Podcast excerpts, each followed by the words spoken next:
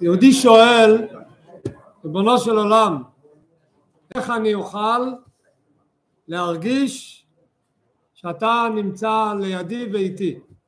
איך אני אוכל להרגיש אותך נוכח בחיים שלי? שאלה שכל אחד שואל את עצמו, וכל אחד צריך לשאול את עצמו. אנחנו נראה היום בשיעור למצוא מילים שייתנו לנו, יקרבו אותנו לעניין הזה שיהודי יוכל לומר אכן כן אני מבין, מרגיש ובעיקר מאמין שהקדוש ברוך הוא נוכח ונמצא איתי ובתוכי. אנחנו נמצאים בלימוד של אה, סדרת השיעורים על החלק הרביעי של התניא, החלק שנקרא איגרת הקודש.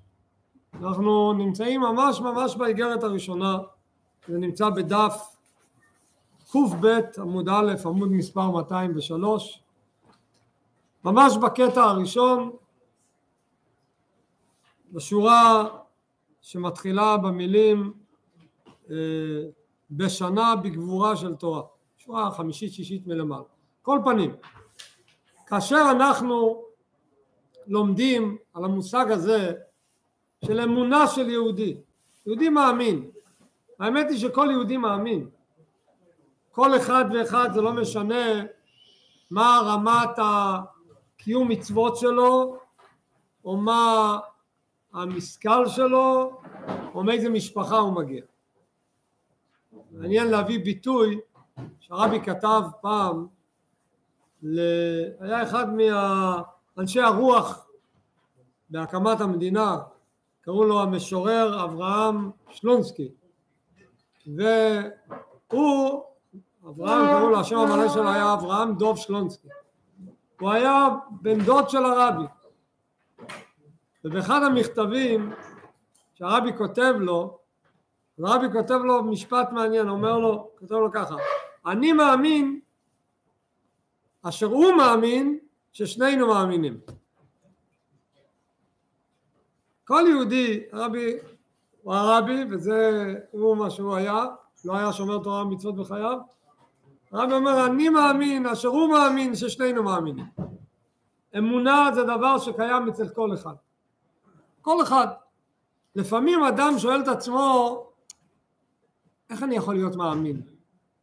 נדמה לך שאתה לא מאמין.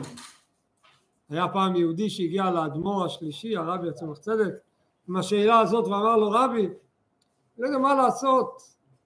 אני לא, לא מאמין. אני רוצה להאמין אני לא מאמין אז הרבי אומר לו, לא, אז לא נורא. אז הוא מיד נזעק, אומר, רבי, איך אפשר? אז הרבי אמר הכל בסדר, אתה מאמין. האמונה קיימת אצל כל אחד. העבודה שלנו היא לטפח אותה, לפתח אותה, לגלות אותה בחושים שלנו, באיברים שלנו, בתכונות שלנו. כמו שהפסוק אומר, הוא ראה אמונה. צריך לקחת את האמונה למרעה, כמו שלוקחים את הכבשים למרעה, שהם יאכלו וככה הם יגדלו ויתפתחו, גם את האמונה צריך לקחת למרעה. אז אנחנו נלמד מה כוחה, מה כוחה של האמונה, ויתרה מכך צריך גם להיכנס לפרטים, במה אנחנו מאמינים. יהודי מאמין, שמה? האמונה היא כללית, אני מאמין שיש בורא לעולם, או שהאמונה צריכה להיות עם הרבה יותר פרטים, עם הרבה יותר אה, בחינות, לא רק אמונה כללית, אני מאמין שיש בורא לעולם, ברור, אבל האמונה צריכה להיות הרבה הרבה יותר עם, עם, עם פרטים, היא קיימת יותר עם פרטים, אבל צריך לגלות את זה ולהעמיק בזה, להתבונן בזה, כדי שאכן יש שילוב בין האמונה לבין ההבנה. והשילוב הזה הוא שילוב מנצח. חייבים את שניהם. אי אפשר רק אמונה ואי אפשר רק הבנה. אי אפשר, הבנה זה לימוד. אי אפשר רק זה בלי זה, למה? כדי שאם אדם הוא רק מאמין מה הבעיה באמונה לבד? אמונה זה מצוין אבל אמונה לבד, אומרת הגמרא, בסוף במסכת ברכות, ביטוי מפורסם, גנבה אפום מחתרתא רחמן הקריא. תרגום, הגנב כשהוא נמצא בפתח של המחתרת, מחתרת זה כינוי לאותו חור שהוא חופר כדי uh, לגנוב, כשהוא נמצא בפתח המחתרת הוא נושא תפילה ואומר ריבונו של עולם תעזור לי שהפעם זה יהיה בהצלחה אז התפילה שלו מה אומרת? הוא מאמין או לא מאמין? ברור שהוא מאמין בקדוש ברוך הוא אם לא היה מאמין אז למי הוא מתפלל? אבל מצד שני אם אתה מאמין בקדוש ברוך הוא הרי אתה צריך להאמין גם שהוא הזן המפרנס לכל אז מה אתה גונב? אלא אומרת הגמרא גנב מאמין בטוח כי אמונה זה דבר מקיף חיצוני. האמונה שלו נשארת מבחוץ היא מקיפה. אמונה בכלל זה כוח מקיף. אמונה לבד זה לא מחייב התנהגות. אדם יכול להיכנס לרכב בשבת ולדאוג לשים צדקה לפני הנסיעה. אפילו להגיד תפילת הדרך. ואפילו לדאוג שיהיה לו ספר חיטת בדרך באוטו שהוא יודע שזה סגולה שלא יהיה תאונה ולא שהוא משקר על מישהו הוא לא מבין אפילו את האבסורד שבדבר מבחינתו הכל זורם ו... למה? כי אמונה זה דבר שנמצא אצל כל אחד ואין לו מחויבות לשנות את ההתנהגות שלך לכן אם אתה מבין, לומד, מפנים אז אתה בעצם לוקח את האמונה ומכניס אותה פנימה. אנחנו על השילוב הזה של האמונה והלימוד והשילוב ביניהם, שהשילוב הזה הוא מוצלח, את זה אנחנו נלמד בעזרת השם בשיעור ונרחיב ונדבר סביב זה גם פרטים באמונה וכולי. אז נקרא מבפנים. הדבר, הרעיון כאן מבוסס על דברי שלמה המלך. שלמה המלך אומר בפרק המפורסם אשת חיל מי ימצא אז יש שם לשון הזכרנו את זה גם בשיעור קודם. חגרה בעוז מותניה. משל על אותה אישה שאנחנו יודעים כבר שהאישה הזו זה בעצם משל על עם ישראל. אנחנו האישה הקדוש ברוך הוא האיש. והאישה היהודי אומר לו שלמה המלך אתה צריך לחגור את המותניים שלך בעוז. מה אנחנו צריכים ללמוד ולהבין מה זה המותניים, אחרי שנבין מה, מה זה המותניים, נבין איך חוגרים, למה בכלל צריך לחגור את המותניים, ובאמצעות מה חוגרים, מה זה עוז. כל מילה כאן צריך הבנה. אנחנו נתחיל מהבנה מה זה מותניים. מה זה מותניים? מה זה מותניים בגוף האדם אנחנו יודעים, אבל שלמה המלך מדבר בדרך משל, מה זה המותניים? אז הוא אומר כך, פירש שלמה המלך עליו השלום אומר אדמו"ר זקן פה באיגרת שלמה המלך הסביר חגרה בעוז מותניה. מותניים מה זה מותניים? הם דבר המעמיד כל הגוף עם הראש הניצב ועומד עליהם. המותניים זה הדבר שמחזיק אותך בכלל. שתוכל ללכת שהרגליים ילכו שהגוף שמעל הרגליים יהיה יציב הראש שמעליהם שהוא מוביל את הכל שיהיה יציב כל זה תלוי במותניים. אם חלילה המותניים אה, לא קיימים אם יש בהם לא עלינו שבר או, או משהו קרה אז אה, אין יציבות לכל הגוף חס ושלום. זאת אומרת המותניים זה הבסיס שמחזיק את הכל. אז יש לנו כאן גוף שכולל בתוכו ראש יש לו ידיים זרועות שהוא יזכיר את זה בהמשך הפרק ויש את המותניים שמחזיקים את הכל. ככה זה בגשמיות הגוף, ככה זה גם ברוחניות. אותו הדבר. מה זה המותניים? והם, עוד לפני שהוא מסביר מה הם המותניים, הוא אומר והם המוליכים ומביאים אותו למחוז חפצו. המותניים גורמים לך ללכת לאן שאתה רוצה. הראש יוכל לחשוב לכיוונים לאן אתה רוצה להגיע והרגליים יובילו אותך לאן שאתה באמת צריך להגיע. אז המותניים האלה הם מאוד מאוד חשובים וכמו שהוא בגשמיות הגוף כמו שבגשמיות פיזית אתה צריך מותניים כדי שאכן תוכל להחזיק מעמד כך הוא בבחינת רוחניות הנפש האלוקית. אותו דבר הנשמה שלך. הנפש האלוקית שלך, יש לה גם כן מותניים. היא גם צריכה מותניים. זה שיש לך נשמה ואתה יהודי, בין אברהם, יצחק ויעקב, אף אחד לא ייקח את זה ממך ואף אחד לא יכול לקחת את זה ממך. רק כדי שהנשמה הזו תוכל לפעול את פעולתה ואכן תהיה יהודי שיהיה ניכר בך בכל פרט כדי שתלך למחוז חפצך אתה צריך מותניים. מה זה המותניים? האמונה האמיתית בהשם אחד אין סוף האמונה זה המותניים. יש לך אמונה כמו שאמרנו קודם לכל אחד יש אמונה אבל שהאמונה תהיה האמונה האמיתית. אבוש אמונה אמיתית אמונה יכולה להיות לא אמיתית אם זה אמונה אתה מאמין? אמיתית פירושו האמת זה דבר יציב. אמת זה דבר קבוע. אמת זה דבר שלא משתנה. כמו שדיברנו קודם עם המשל של הגנב. הוא גם מאמין אבל האמונה שלו היא לא אמת אצלו. היא לא יציבה אצלו. היא לא משנה התנהגות אצלו. לא מוכן להקריב בשבילה שום דבר אמונה אמיתית פירושו שזה דבר שהוא אצלך דבר אמיתי. הוא, הוא מוביל את כל המערכת שלך אז האמונה הזו צריך לפעול שהיא תהיה קודם כל. כי אם היא תהיה המותניים שלך בריאים המותניים הרוחניים שלך בריאים. ואז גם הראש שעומד מעל הכל הראש זה השכל. כל ההבנה שלך בעניינים של, של, של תורה ומצוות ואלוקות וחסידות כל ההבנה שלך מושתתת על כך שיש לך מותניים. אם יש לך אמונה אמיתית אז אתה יכול להתקדם יש גם ראש אפשר גם ללמוד במה להאמין כמו שאמרנו קודם צריך יש בזה פרטים. זה מזכיר גם כמה מושגים שכל לומד טניה מכיר את זה ריבוי פעמים, אבל מסביר את זה עוד פעם.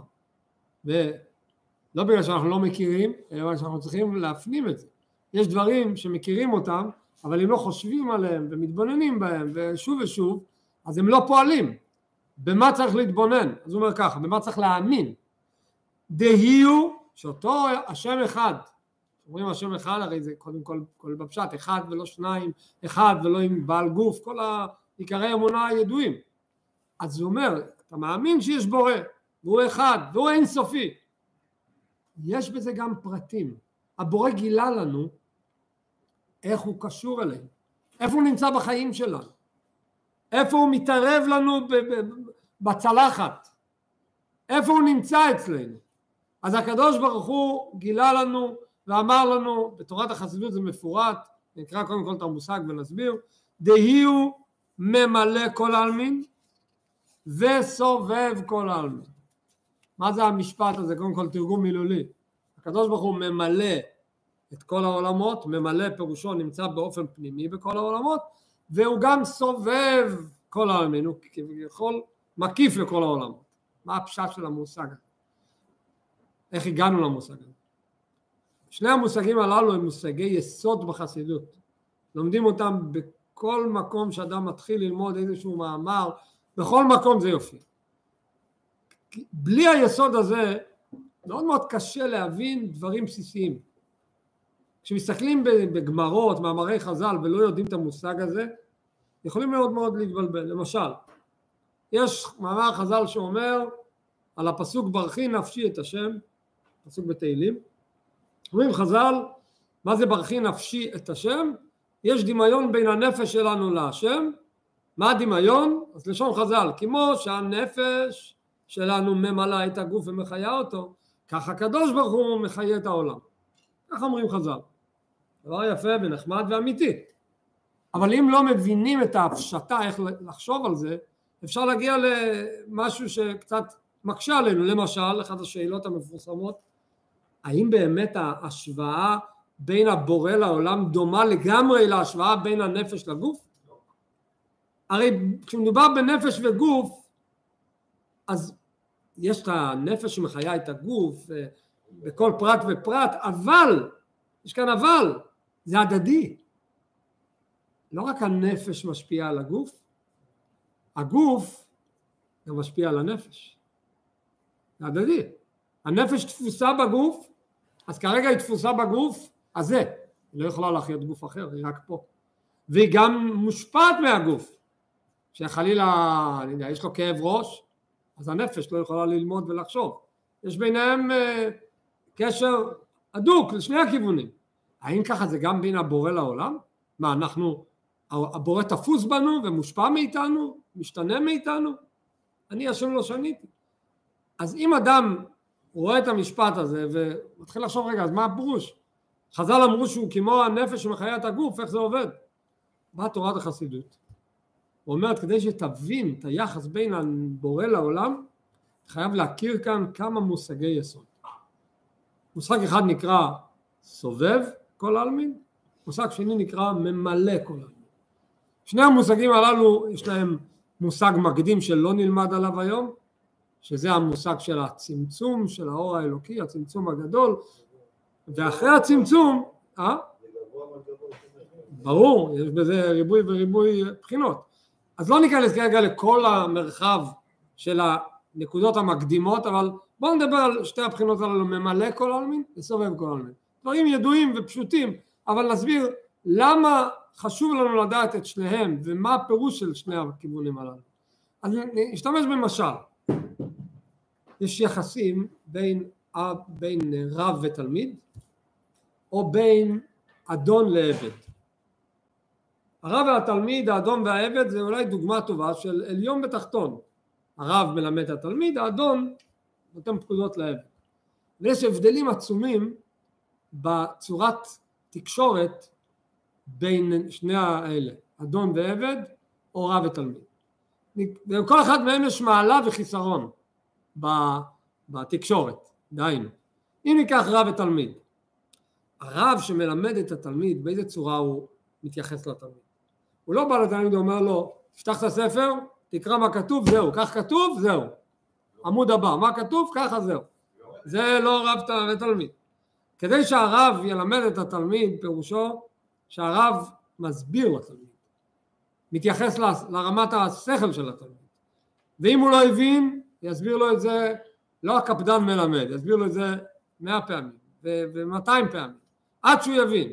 וכשהתלמיד יהיה ברמה יותר גבוהה, ייתן לו דברים יותר עמוקים. זאת אומרת, הרב יורד לתוך התכונות והרמת המשכל והרגשות של התלמיד עד הסוף, והתלמיד מרגיש מאוד מאוד מחובר לרב בכל פרט. כל נקודה, אם מדובר ברב, מה שנקרא בר פועל, שבאמת עושה את תפקידו בצורה נפלאה וטובה, זה נפלא ביותר, זה קשר פנימי בכל הרמות של ההבנה והרגש, ממש קשר חזק. אז זה המעלה העצומה שיש בין רב ותלמיד, שאצל אדון ועבד אין את המעלה הזו.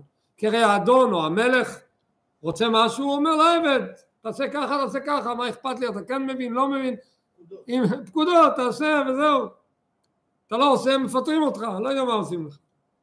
אז יש מעלה עצומה ברב ותלמיד, שזה קשר פנימי, קרוב, מתחשב, אבל יש בזה מגבלה, חיסרון, לא יודע איך לקרוא לזה, שהתלמיד לא באמת באמת בטל לרב.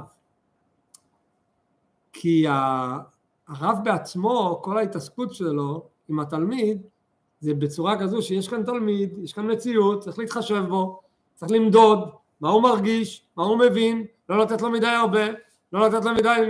זאת אומרת, המציאות של התלמיד היא מציאות קיימת, חשובה, מתייחסים אליה. אז הביטול של התלמיד לרב לא יכול להיות מוחלט. יכול לתת כבוד לרב, יכול להעריך את הרב, הוא, עם כל הכללים לא יושב במקומו ולא ידבר, ו... אבל זה לא נקרא ביטול מוחלט. לעומת זאת, כשמדובר על אדון ועבד, שם הביטול של העבד לאדון, של העבד למלך, הוא מוחלט. אין, הרי אין שום התייחסות למציאות שלו, הוא פשוט בטל וזהו. אם הוא לא יהיה בטל הוא פשוט אה, לא יהיה. אז יש מעלה בתקשורת הזו, יש מעלה בתקשורת הזו. מה רמת התקשורת בינינו לקדוש ברוך הוא? כמו רב ותלמיד, או כמו אדון ומלך? אבא ובן. כמו אבא ובן, או כמו מלך ועם? גם וגם. גם וגם. איך אנחנו אומרים בתפילה ב, בימים נוראים? אם כבנים, אם כעבדים. דהיינו אנחנו גם בנים וגם עבדים. זאת אומרת יש לנו גם את המעלה שהקדוש ברוך הוא מעלינו, לא מתחשב בנו, לא יורד אלינו, הוא מעלינו, אנחנו מקבלים ממנו את עצם המציאות שלנו. הוא לא חייב לרדת לרמה שלנו שאנחנו נבין אותו ונקלוט אותו, הוא פועל שנהיה קיימים כי הוא רוצה ככה, ואנחנו בתהילים כי אין לנו שום יחס ומציאות.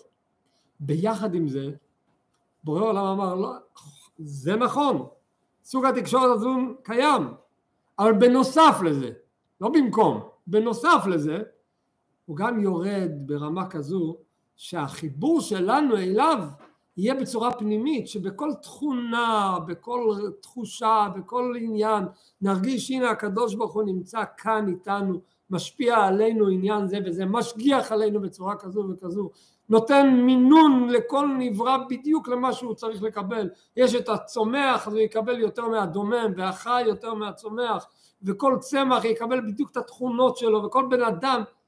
אז איך הקדוש ברוך הוא פועל? הוא קרוב, נכנס אלינו, מתחשב בנו, או מעלינו, זה נקרא ממלא כל עלמין, או סובב כל עלמין, ושניהם נכונים. ועכשיו, יהודי מאמין בזה, אבל אם הוא לא ילמד את זה, הוא לא יפתח את זה, הוא לא יכיר את זה בכלל. לא, לא, לא יתחבר לעניין הזה. ובזה אנחנו צריכים להשקיע המון מחשבה ומאמץ ותשומת לב, להחדיר בתודעה שלנו שכל דבר שקורה לנו באופן פנימי זה הוא, הכל ממנו. לא רק בגדול יש בורא לעולם, אלא גם הפרט הקטן שאתה צריך, ההצלחה שאתה צריך בעסק שלך וכל דבר, לרגע אל תשכח, זה לא אתה, זה הקדוש ברוך הוא. אם אתה, היה פעם אה, יהודי עשיר שחיפש שידוך לבת שלו. ואחרי חיפושים, ברוך השם, נמצא החתן המיועד. ואחרי שהיא נפגשה עם הבחור המיועד, וברוך השם החליטו שהם רוצים להתחתן. אז הגיע הזמן שהיא הביאה אותו לאבא של העשיר שיכיר את החתן החדש שבעזרת השם אה, הולך להיכנס הביתה. והשיר ידע שמדובר בבחור, תלמיד חכם, בחור טוב, שמע עליו, אבל עכשיו פעם ראשונה הוא נפגש איתו. אז התחיל לדבר איתו. שאלתי מה אתה מתכנן לעשות אחרי החתונה? אז הוא אומר, מה אני מתכנן? בעזרת השם ללכת ללמוד, להיכנס לישיבה, לכולל, לשבת ללמוד. ואיך תחיה ואיך תתפרנס? איפה יהיה לך אוכל?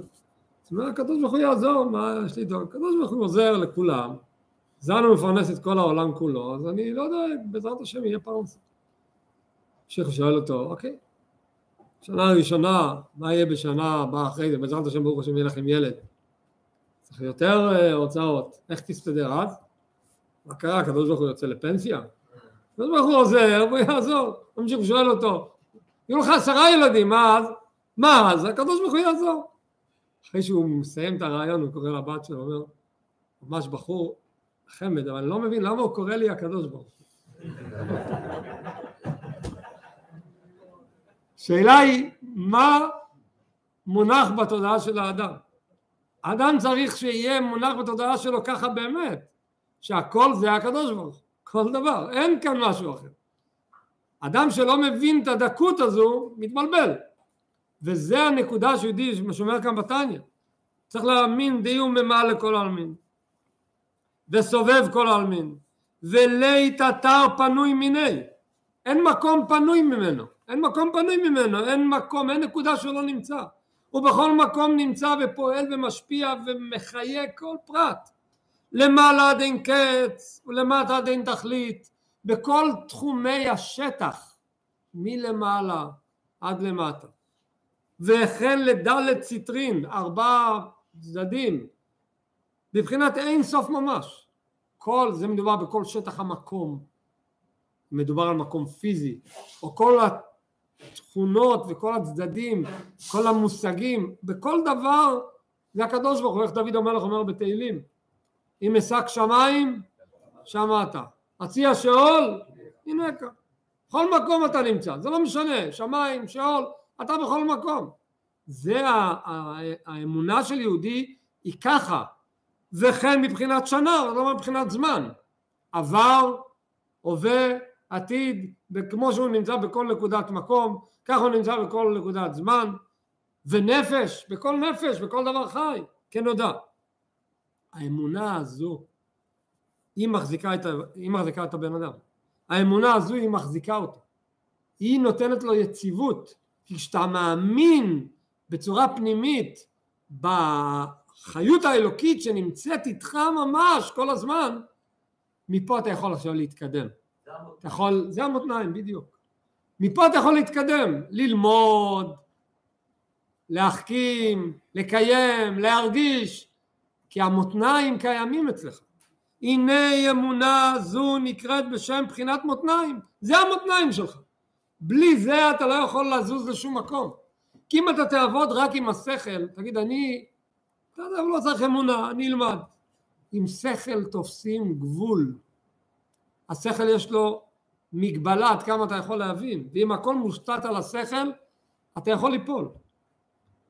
האמונה היא אין סוף. האמונה לא תופסת את הדברים לפי הידיים שלך, לפי השכל שלך. אמונה זה חיבור אמיתי לאין סוף. היה פעם אה, יהודי, יהודי מאוד אה, מאוד מאוד אה, למדן, ידע, לא אכנס לכל פרטי הסיפור, אני רוצה להגיע לשורה התחתונה, שנחשף פעם ראשונה לשמוע התוועדות של הרבי והוא לא הגיע פיזית, היה כבר אדם מבוגר, ומישהו, הרבי, הרבי דיבר והיו משדרים את זה בשידור חי ברדיו, אז שמו לו את התחנה המתאימה והוא הקשיב. הייתה, מי שחיבר אותו היה חסיד שהוא פיזית נסע להיות נוכח ב-770 אצל הרבי והשכן שלו הוא, הוא נתן לו את האפשרות לשמוע. אותה התוועדות הייתה התוועדות מאוד מיוחדת, היא נמשכה זמן רב.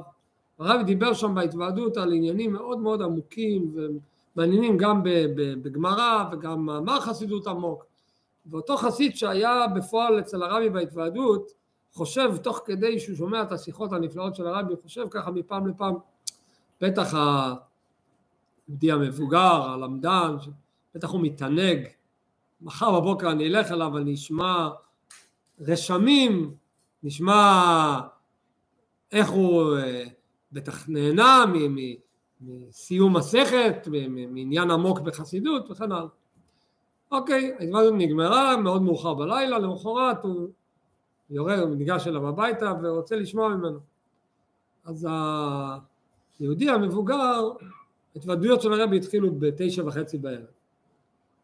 היהודי הזה אומר, התחלתי לשמוע בתשע וחצי, שמעתי, עשר עשר ורבע אומר, נראה לי שנפלתי, נרדמתי. אותו חסיד ששמע את זה ככה לרגע הרגיש החמצה, כי הוא בעצם, הוא לא שמע את החלק העסיסי, המעניין, העמוק, כי בדרך כלל שעה ראשונה של ההתוועדות הרבי היה מדבר עניינים מאוד כלליים שיהיו מובנים בקהלים רחבים, זה היה משודר לפעמים אפילו בטלוויזיה, אפילו גויים יכלו לראות את זה, אז מטבע הדברים רק בשעות המאוחרות יותר, שזה היה כבר יותר מה שנקרא בקהילה המצומצמת, אז היו הדברים היותר עמוקים.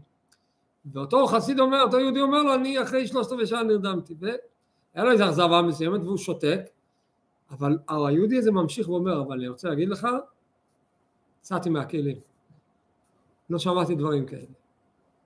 אז ההפתעה התחילה הפוך. אותו אחד שהיה פיזית בהתוועדות, אז התחיל להגיד, רגע, ממה הוא התפעל בשלושת רבעי שעה הראשונים? מה הוא שמע? היו דברים מאוד מאוד... אז הוא שותק, הוא נותן לו לדבר.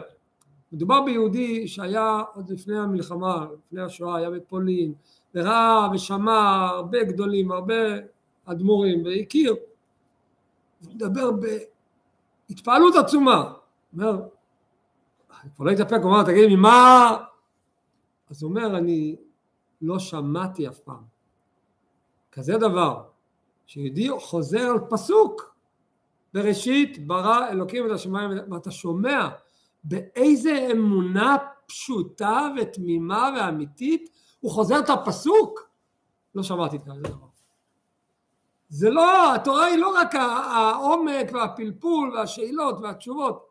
הגישה הבסיסית שלך בתורה זה האמונה הפשוטה שכל מילה בתורה זה תורת השם, זה אמת אלוקית. אומר אני שמעתי דבר שלא, בחיים לא שמעתי יהודי ככה חוזר על ציטוטים של פסוקים מוכרים לכולם. זה בעצם האמונה הפשוטה הזו, זה האמונה הפשוטה שקיימת אצל כל אחד, אבל צריך לטפח את זה. זה המותניים. הנה אמונה זו נקראת בשם מותניים, בשם בחינת מותניים. מה זה מותניים? דבר המעמיד ומקיים את הראש. מה זה הראש? הוא השכל. גם השכל שלך כדי שתוכל להבין ולהתבונן באלוקות, אתה חייב אמונה, אתה חייב מה שיחזיק את ההתבוננות שלך בצורה מכוונת נכון. אם תלך עם השכל שלך בלי הכוונה לכיוון המתאים אתה יכול לגלוש לכיוונים אחרים. אתה חייב יהיה לך המכוון הנכון, את המותניים שמוליכים אותך כמו שאמרנו למחוז חפצו, שתלך לאן שצריך להגיע. המעמיד ומקיים את הראש הוא השכל, המתבונן ומעמיק דעת בגדולת אינסוף ברוך הוא בבחינת עולם שנה נפש. כשהשכל שלך מתבונן, שהבורא נמצא בכל העולם, בכל השנה, בכל הזמן, בכל הנפשות, האמונה מחזיקה אותך. אם אתם חושבים שכבר הגענו לשיא, למה אתה מאמין? שהבורא הוא אין סוף, והוא סובב, והוא ממלא, והוא נמצא בכל מקום, למעלה ולמטה וכולי, זה השיא. הוא אומר לא, עכשיו נגיע לשיא. אחרי שהתבוננת בכל הגבוה מעל גבוה אצל הבורא, באה עכשיו הנקודה העיקרית שבה אתה צריך, בה אתה מאמין ובה אתה צריך להתבונן. במה? שאותו בורא ענק, אותו בורא גדול, מישהו יכול להתקרב אליו בכלל? מישהו יכול להכיל אותו? אם הוא אין סוף, אם הוא בלי גבול, אם הוא למעלה עד אין קץ ולמטה עד אין תכלית, איך נברא כמונו, איך אדם יכול להתחבר אל האין סוף הזה? איך אתה יכול להתחבר? באה כאן תוספת עצומה, וברוב חסדו ונפלאותיו עמנו, כמה חסד, כמה פלא עשה הקדוש ברוך הוא איתנו? למה הוא עושה את זה רק איתנו? להיות עם קרובו. הקדוש ברוך הוא בחר בנו והחליט שאנחנו נהיה הקרובים שלו. הוא בחר אותנו להיות הקרובי משפחה שלו. ולדבקה בו ממש, נתן לנו את האופציה לדבוק בו, לא לדבוק בממלא כל העלמין, לא לדבוק בסובב כל העלמין, לא לדבוק בבחינה כזו או אחרת, בו עצמו אתה יכול לדבוק. זאת אומרת, אחרי שאתה לומד כמה הוא כל כך עצום וגדול, אתה חייב להגיע להמשך.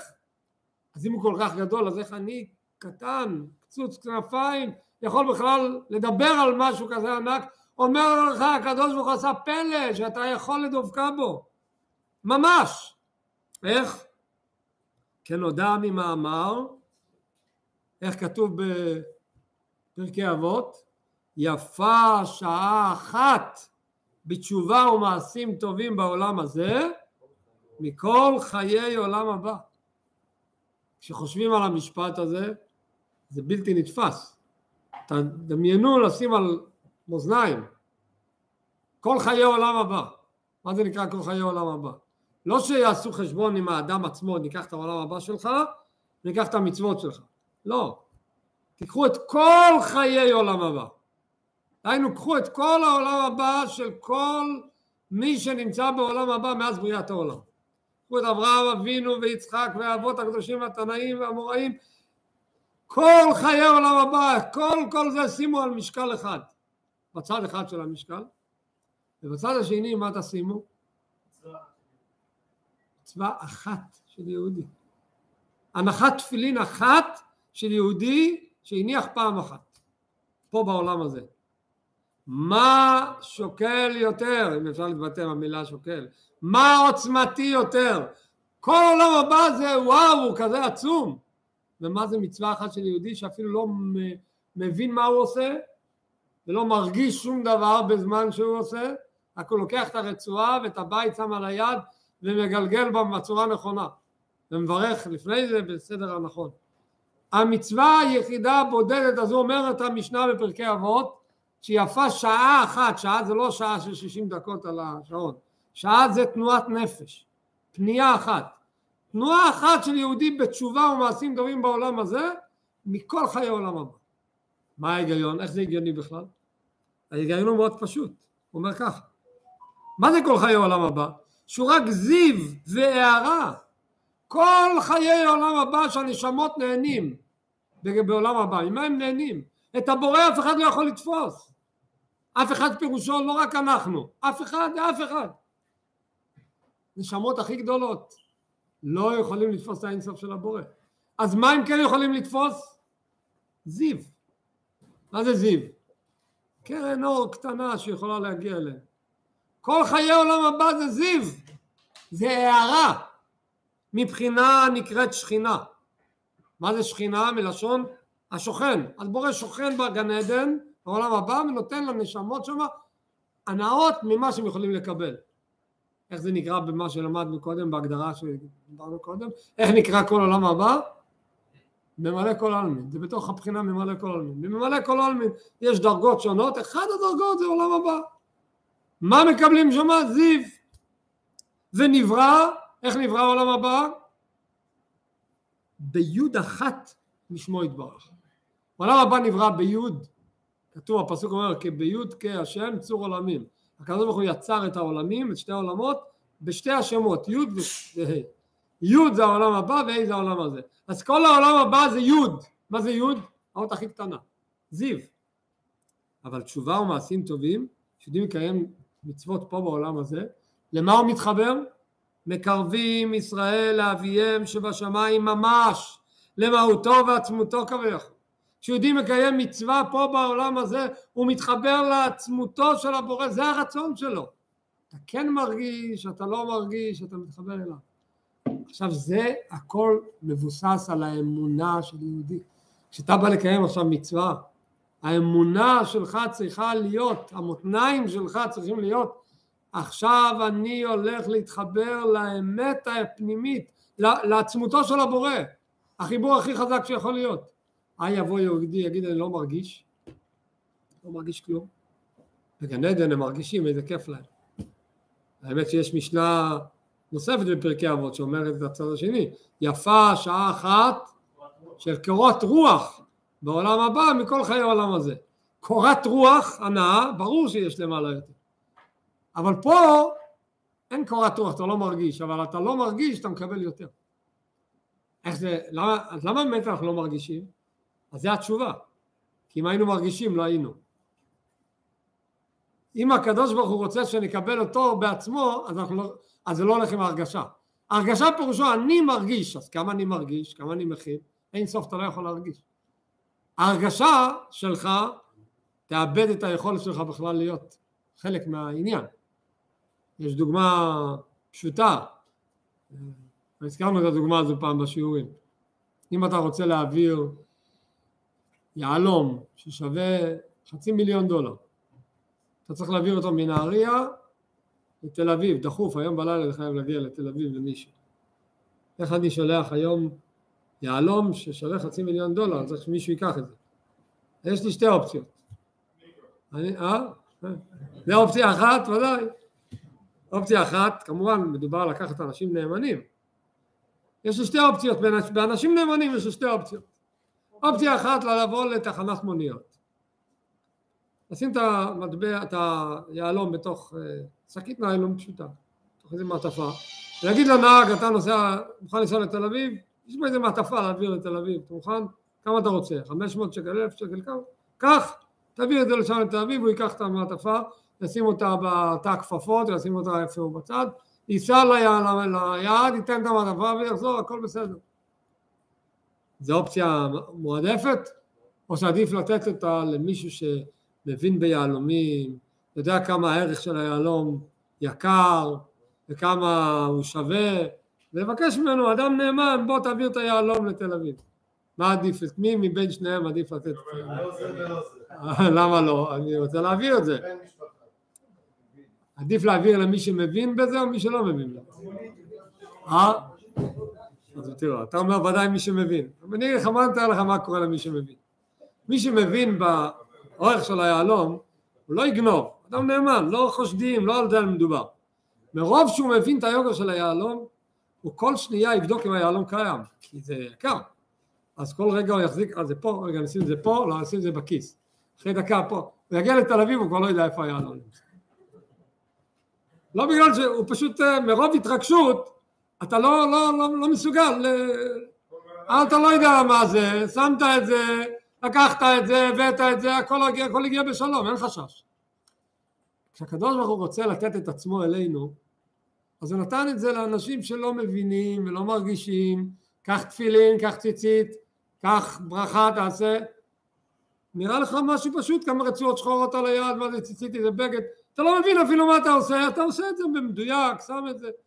איך כתוב על אהרון הכהן, שהוא הדליק את המנורה, אחרי שהקדוש ברוך הוא מצווה אותו להדליק את המנורה, נותנת לו התורה קומפלימנט, ויעש כן אהרון. אומר זה רש"י, מה זה ויעש כן אהרון? שלא שינה. רגע, למה היינו חושבים שאהרון ישנה? מה? הקדוש ברוך הוא אומר לו מה לעשות, למה שישנה? אהרון הכהן אמרו לך איך להדליק, למה שתשנה? אבל זה באמת החידוש, כי אהרון הכהן יודע מה זה המנורה, ויודע איך, מה המשמעות, ויודע את החשיבות, את כל זה הוא מבין, ומצד שני בהדלקת המנורה צריך כל פרט לעשות, כל נקודה חשובה. כשאתה מבין מה אתה עושה, קשה לך להתרכז בפרטים, זה מאוד קשה. וגדולתו של אהרון, שלמרות שהוא הבין את המשמעות האלוקית העצומה של מה שהוא עושה, הוא ידע גם לדייק עד הפרט האחרון שלא לשנות כלום. לא בגלל רצון לשנות, אלא בגלל שזה מאוד מאוד קשה. אז זה צריך לתת לנו עידוד, אנחנו נמצאים בעולם, אני לא מרגיש את היוקר של המצווה. אתה לא מרגיש, אם היית מרגיש לא היית פה, היית כבר בגן עדן, ושם היית מרגיש, אבל מה? היית מסתכל למטה ומקנא בהם ואומר, אולי אני יכול לחזור לשם עוד רגע לקיים עוד הפעם מצווה? אתה כבר לא יכול. זה, זה בעיה מאוד גדולה. אבל המצב שלנו היום פה זה המתנה הנפלאה שהקדוש ברוך הוא נתן לנו את האפשרות להיות אליו, קרוב אליו, איתו ביחד וזה האמונה שצריכים לטפח אותה ולחזק אותה ולחיות איתה, זה המותניים שלנו. יהיה לנו את המותניים האלה, אז המותניים האלה ייתנו לנו את הכיוון בחיים, זה מה שהוא אומר. כמו שכתוב הודו על ארץ ושמיים וירם קרן לעמו, מה הכוונה? ההוד שלו, ההוד, מה זה ההוד? הזיו, ההערה, הוא נמצא על ארץ ושמיים, לא, לא אצל עם ישראל. מה יש אצל עם ישראל? קרן לעמו. מה זה קרן? לא קרן לייזר. קרן זה כמו שאומרים, יש לך, יש לך את הקרן של, ה, של הרווח, של הכסף שלך, ויש לך את, את התגמולים, את התוספות. הקרן זה הבסיס, זה מקור. וירם קרן לעמו, עם ישראל קיבל את הקרן. וכל העולמות קיבלו את הזיו, את ההוד, את הרווחים. אז ברווחים יש לך הרבה וואו גדול, אבל בקרן יש לך את המהות אשר קידישנו במצוותיו וציוונו ואם אתה מתבונן בזה זה מייצב אותך זה הדבר שאדם צריך לתת בזה את הדגש את כל החיים כל המהות שבעזרת השם נצליח מה זה העוז שהוא חוגר? זה התורה? אני